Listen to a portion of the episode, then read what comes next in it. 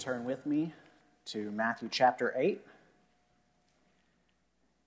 We'll be reading verses 23 through 27.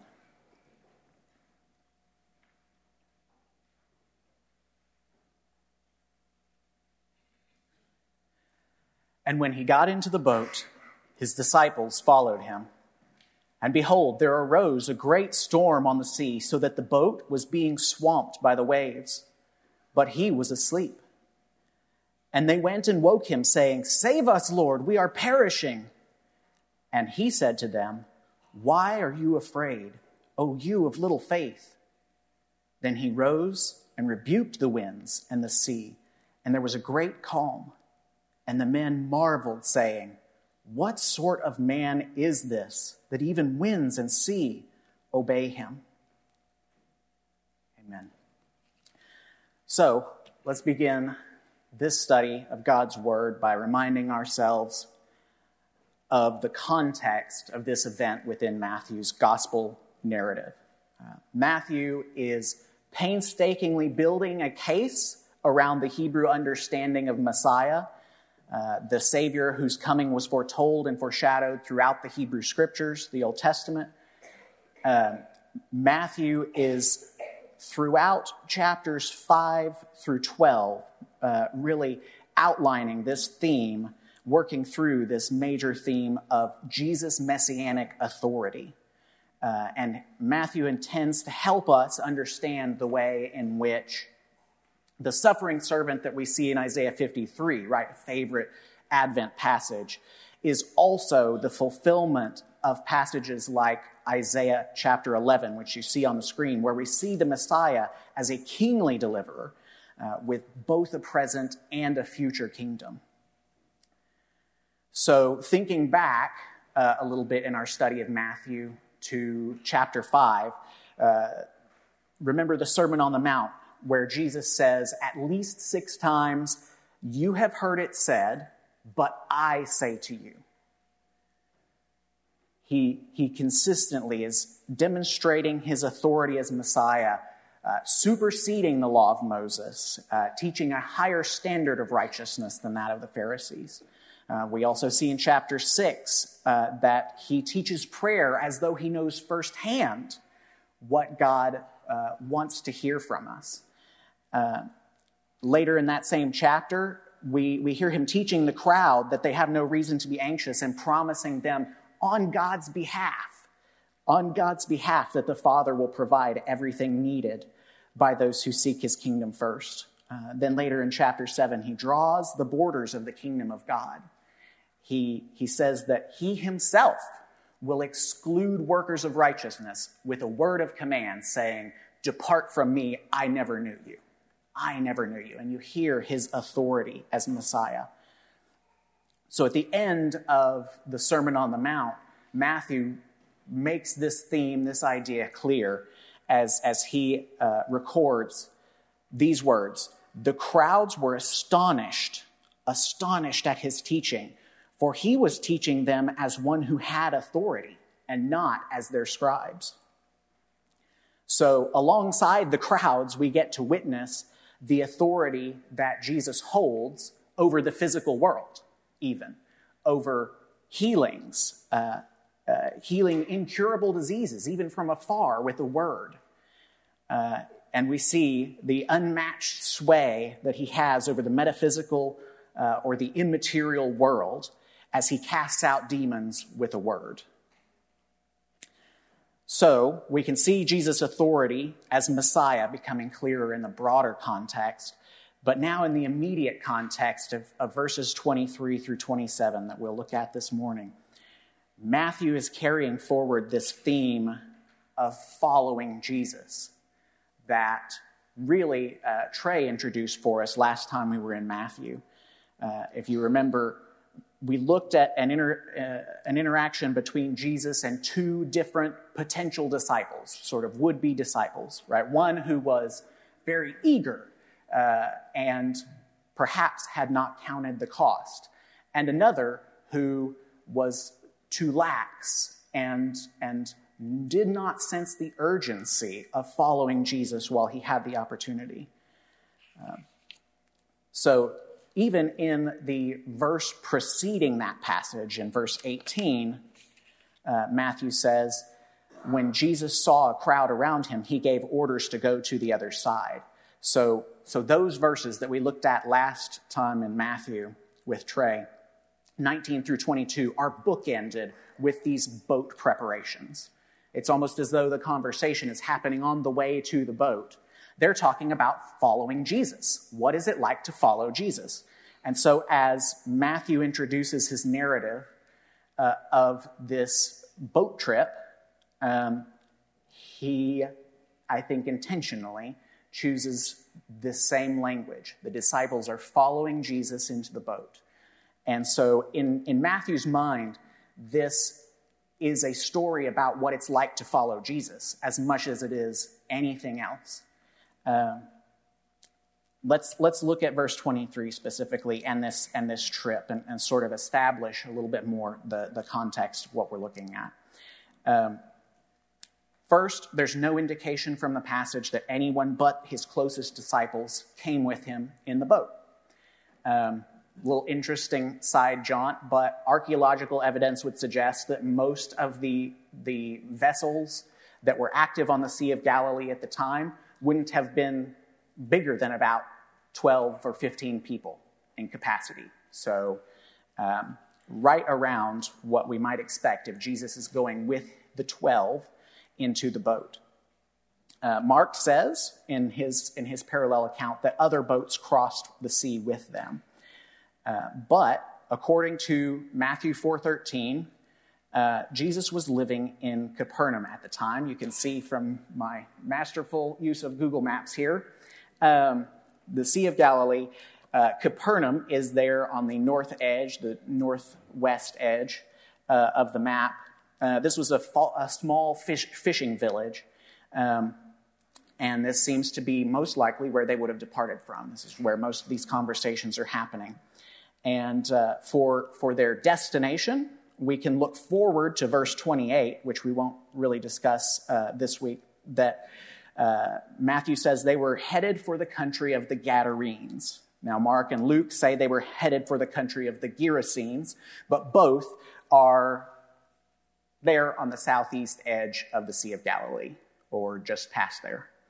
Um, so, they were probably headed southeast, just like we see in the line across the, uh, the sea there.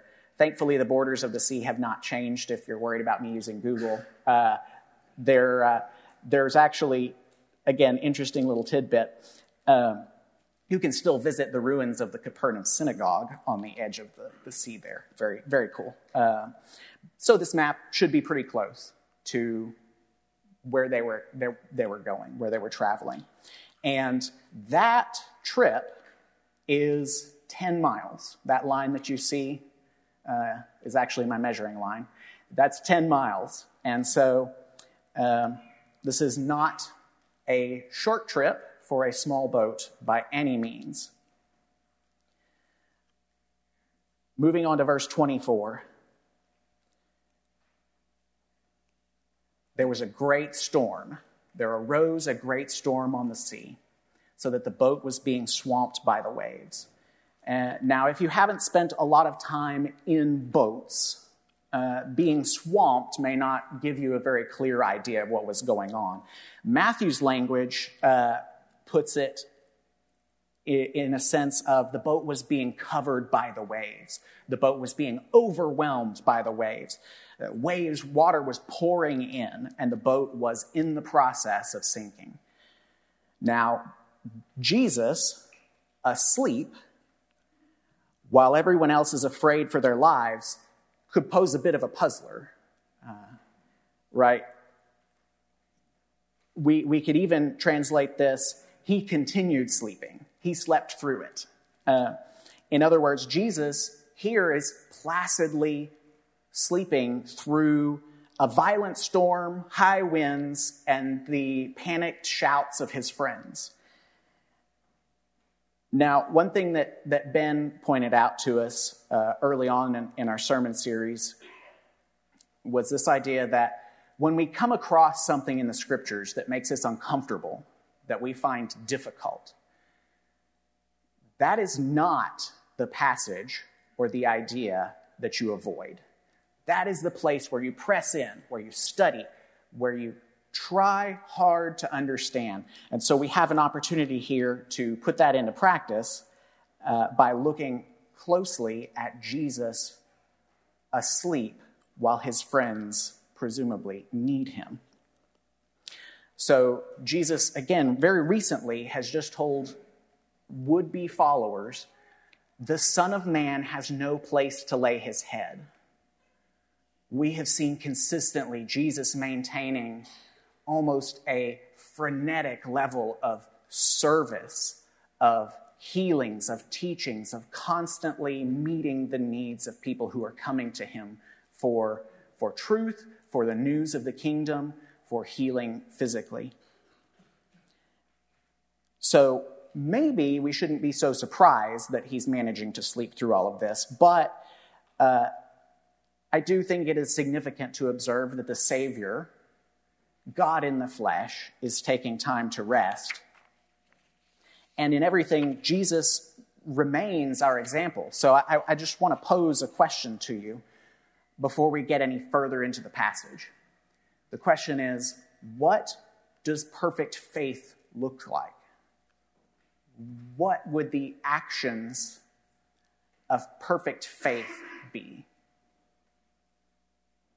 And I wonder if we've, we've ever considered that. So we'll keep that, that question in mind and we'll come back to it later. Verse 25. They went and woke him, saying, Save us, Lord, we are perishing. We perish. Consider this that at least four of these disciples in the boat with him were professional fishermen and presumably experienced sailors, right? Uh, who knew this very lake. This was where they were called.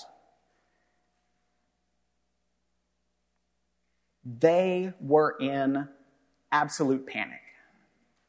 They were at their wits' end. And all of the evidence would suggest that they are in mortal peril. As we saw earlier, this is not a short trip. And so it's very likely they could have been miles from land by the time a storm is able to rise up and threaten the boat. Even in calm waters, an average swimmer can only expect to make about a mile an hour. And experienced swimmers will tire out in not much more time in these kinds of uh, high waves from just treading water.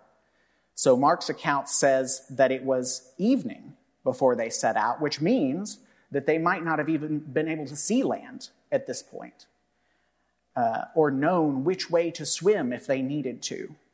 So this was a dire situation, and the disciples were well aware of the danger. And you can hear that edge on their words We are perishing. We could take this as the wrong way to address Jesus. We could take these as the wrong words. But I don't think that is the case. Uh, this kind of address, this kind of way of speaking to the Lord is not uncommon in the Old Testament, especially in the Psalms. And uh, here are just a few examples on the next slide. Uh, Why have you forsaken me? Why are you so far from saving me? Remember that even Jesus quotes this uh, on the cross, and, and obviously he's calling our minds to the, the entirety of that psalm and the way that he is fulfilling it. But this is a way that the psalmists commonly reach out for God from, from places of, of great difficulty. So, I think rather that we're supposed to read between the lines a bit we hear the edge in their words and we read the content of Jesus' rebuke to them. And those are enough to tell us that the problem here that the disciples have is an underlying lack of faith. So, verse 26.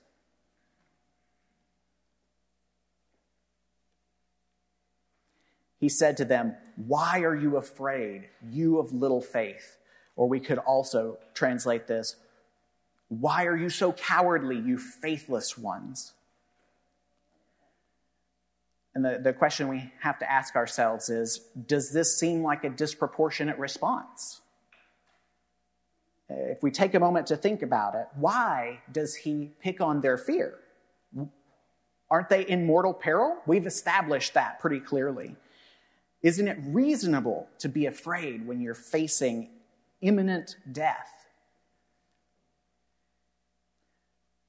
So Matthew captures this word, you of little faith. It's one word that, that we have translated several times uh, in his gospel. And each time, Jesus is not using this word to describe the difference between people who are in the faith and people who are out of the faith.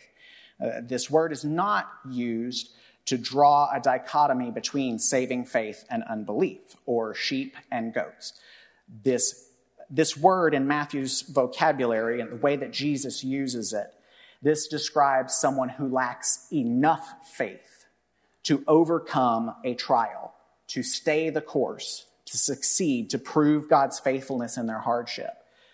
This rebuke that he gives is directed at his disciples who have already left so much to follow him. And he will later call them his sheep. So Jesus wants us to know that faith, well informed confidence in the person and promises of God, faith, is the antidote to fear of anything less. And I put together a slide. That was as far as I could get on one slide. Uh, of just a handful of reference passages. If you want to take out a phone and snap a picture of that for later reading, that's, uh, that's fine. But uh, I won't touch on, on many of those, but I think it's safe to say that the world is full of scary stuff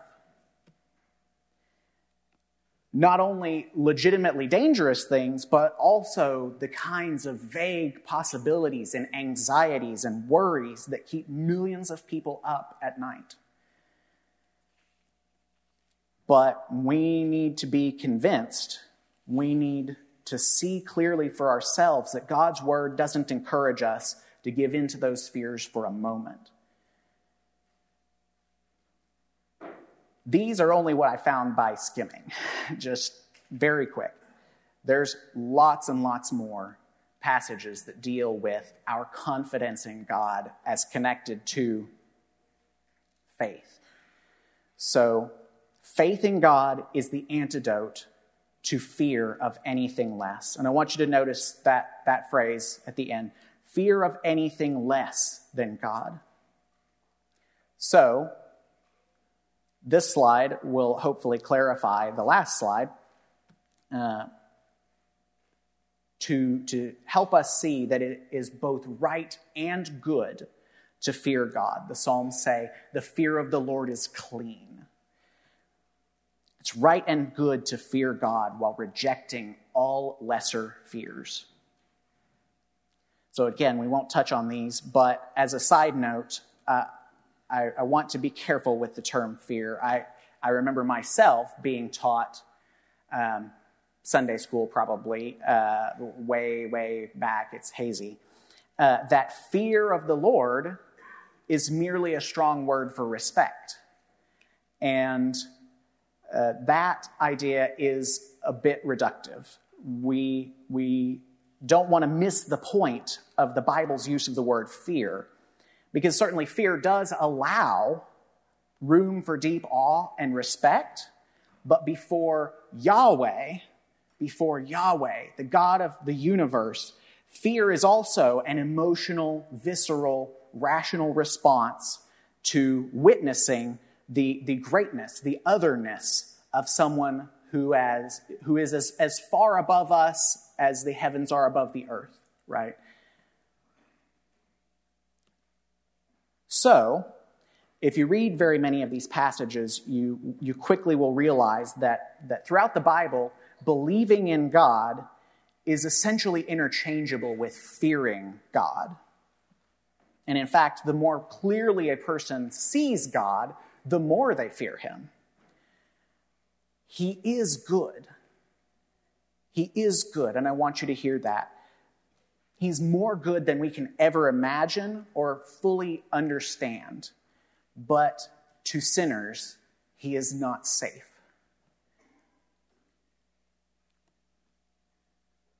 But this idea is this is one of the most wonderful, unique things about the one true God as he reveals himself in the scriptures. When anyone comes into his presence, invariably, right, they fall down on their faces in worship, in fear. But he is quick to put a hand on them, to lift them up and to reassure them. I think of, I think of early in Revelation, John, first time he sees Jesus, he falls on his face as though he were dead. And Jesus says, Don't be afraid. Don't be afraid. And, and puts his hand on him.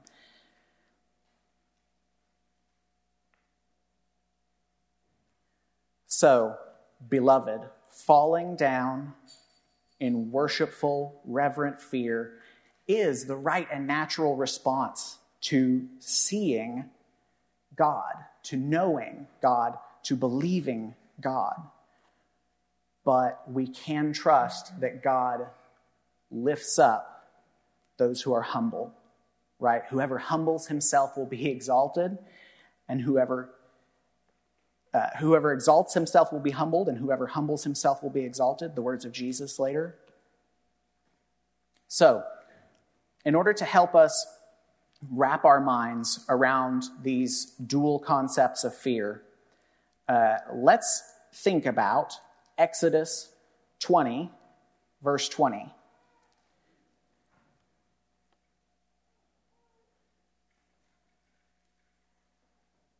You may turn there. And you may have noticed that it was on both slides because it uses this word fear in both ways we are discussing fear of God and rejecting lesser fears.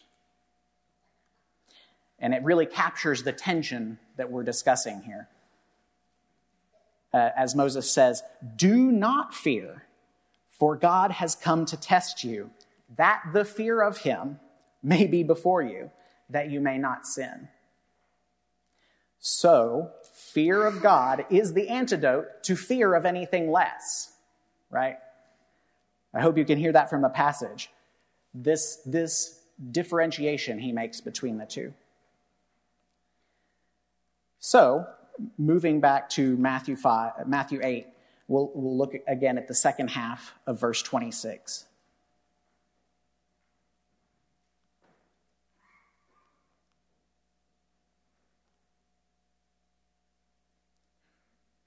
Jesus rose and rebuked the winds and the sea, and there was a great calm. So, all at once in this moment, we recognize, I hope, in Jesus, the authority that ordered the waters at creation, the authority that parted the Red Sea and made it dry ground during the Exodus.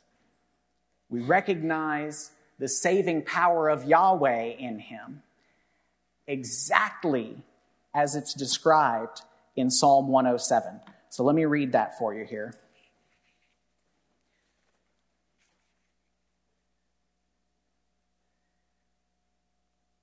It says, Some went down to the sea in ships, doing great business, doing business on the great waters. They saw the deeds of Yahweh, his wondrous works in the deep. For he commanded and raised the stormy wind which lifted up the waves of the sea. They mounted up to heaven. They went down to the depths. Their courage melted away in their calamitous plight. They reeled and staggered like drunken men and were at their wits' end. Does that sound familiar? Then they cried to Yahweh in their trouble, and he delivered them from their distress. He made the storm to be still and the waves of the sea were hushed. Then they were glad that the waters were quiet. We can hear in verse 26 of Matthew that great calm. And he brought them to their desired haven. So let them thank Yahweh for his steadfast love, for his wondrous works to the children of man. Let them extol him in the congregation of the people and praise him in the assembly of the elders. Jesus is the incarnate Yahweh. Jesus is Emmanuel, God with us. We had no hope, and God Himself took on human flesh to come down to us. If the disciples had even begun to understand the mission that Jesus was on, that his time had not yet come, right?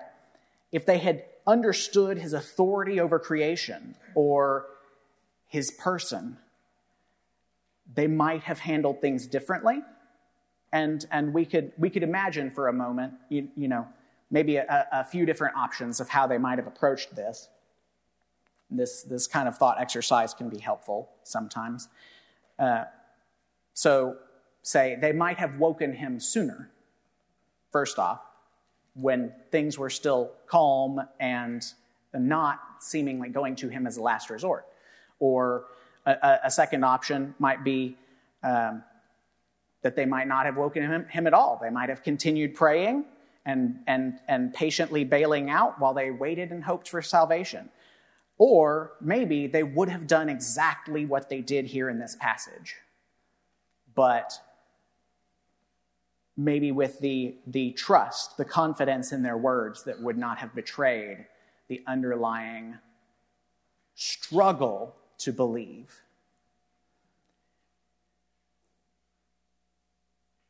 Because we don't want to miss the point. Just, just as in Psalm 107, people are going down to the sea, they're doing business on the ships, they see the works of Yahweh, they encounter a storm, and they cry out, and, and he saves them.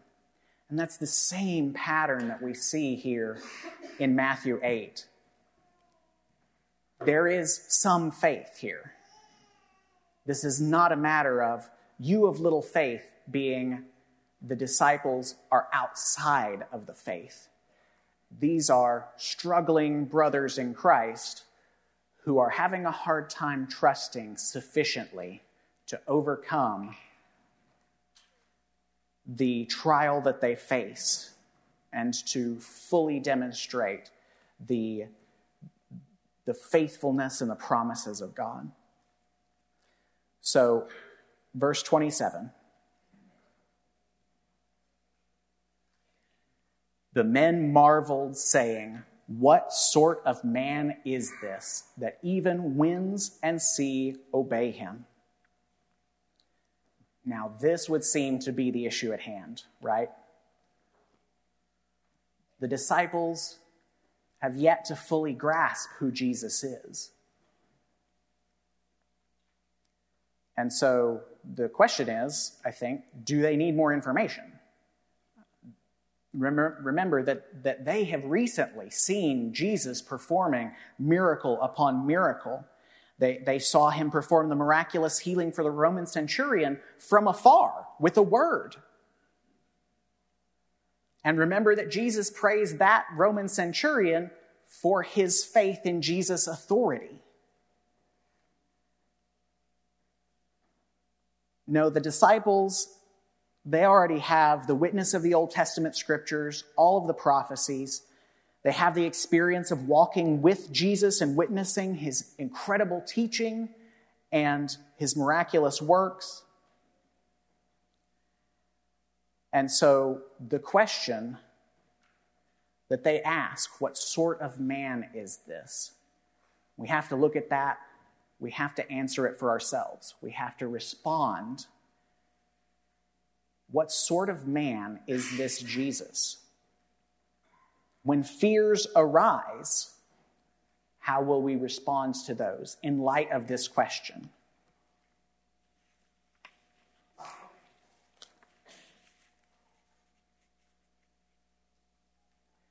Now, I, I want to say right here that just about the last thing I want to do this morning is make someone feel guilty for being afraid. Uh, if you are facing job loss or a health crisis or family strife during the holidays or, or rising food costs, you're in good company. The, the scriptures are full of people who can relate to facing down scary stuff. Read the Psalms, read Hebrews 12, look at Jesus. He, he may have re- rebuked them for their lack of faith, but he did answer them. He did save them. He stuck with them. He was patient and gentle with them. He went to the cross for them. He rose again and he stands at the right hand of the Father to intercede for all who trust in him.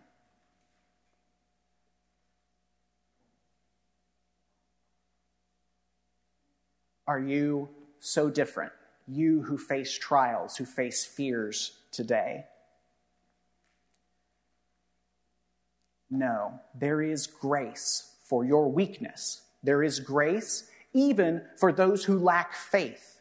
There is grace to help in times of need, but there is no grace for self sufficiency or pulling yourself up by your bootstraps. There is no grace for pride in the face of Yahweh, who provides all things for those who come to him. It's not the, the healthy who need a physician, it's the sick.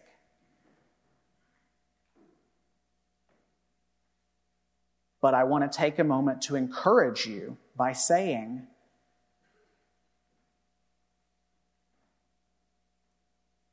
if God is for us, who can be against us? If God is for us, who can be against us? If that is true, I mean, really, really true, it spells death for all of our lesser fears. But if that's not enough, let's think about this. I consider that the sufferings of this present time are not even worth comparing with the glory that is to be revealed to us.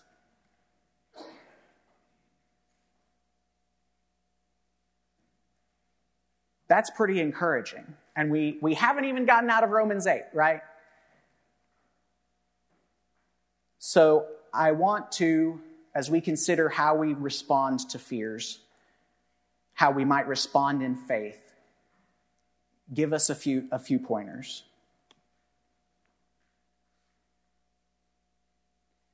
First, when you face fears, Speak scriptural truth to yourself.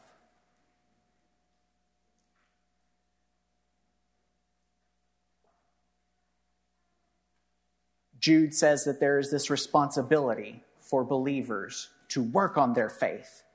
You, beloved, this is Jude 20 and 21.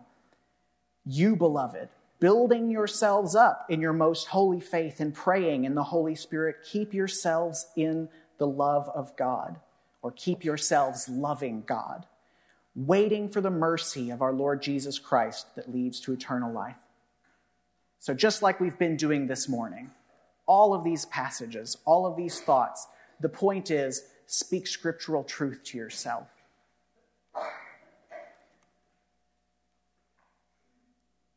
Second, get close to the local church. Don't hang out on the fringes. Don't show up and do the minimum and check a box because nowhere else will you get more faith building done than among the faithful, than in close communion with the faithful. It, it just made me think of 1 Peter 2 5, uh, where he says, You yourselves are like living stones being built up as a spiritual house. You to be a holy priesthood, to offer spiritual sacrifices acceptable to God through Jesus Christ. You are being built up together.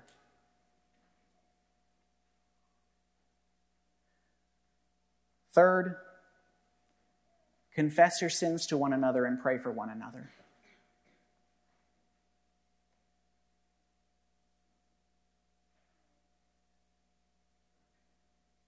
The scriptures are full of promises that God helps those who come to Him with an acute awareness of their need. And if you feel faithless, if you feel afraid, bring your weakness to the Lord. Bring your weakness to brothers and sisters and get encouragement, get correction, get scriptural exhortation.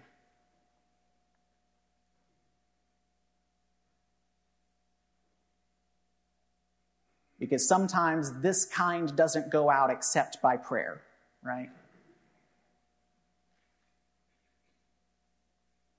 Last thought sometimes we we don't know when we are afraid, or we don't know what we are afraid of. And sometimes, honestly, we have to take an inventory of our fears because it can be hard to be self aware, right? It can be hard to recognize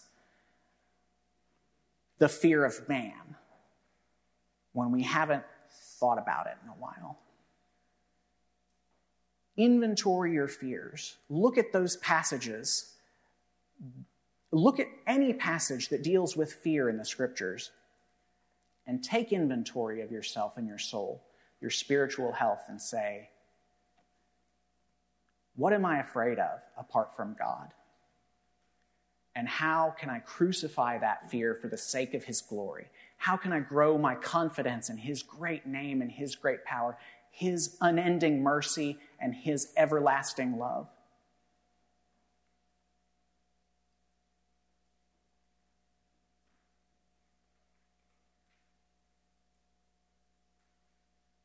Let's pray and ask the Lord now to help us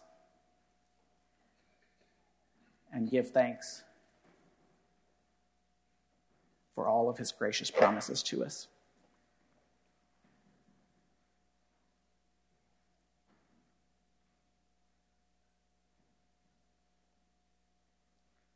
Lord, your kindness is everlasting. And we we are worms, or we would be nothing except for your grace.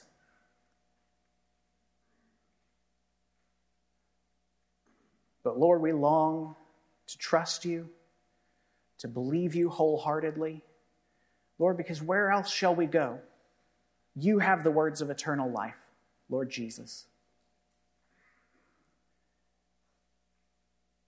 We believe Lord, but help our unbelief. For the sake of your great love, for the sake of your great mercy, help us to trust you and not to fear anything that is frightening.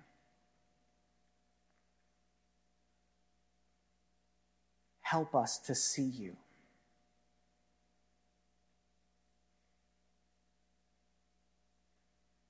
and help us to believe with a whole and undivided heart, Lord. Help us as a body to encourage one another in the faith.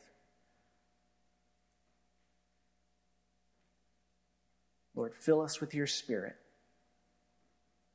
as a seal of our redemption, as an encouragement, as a comforter.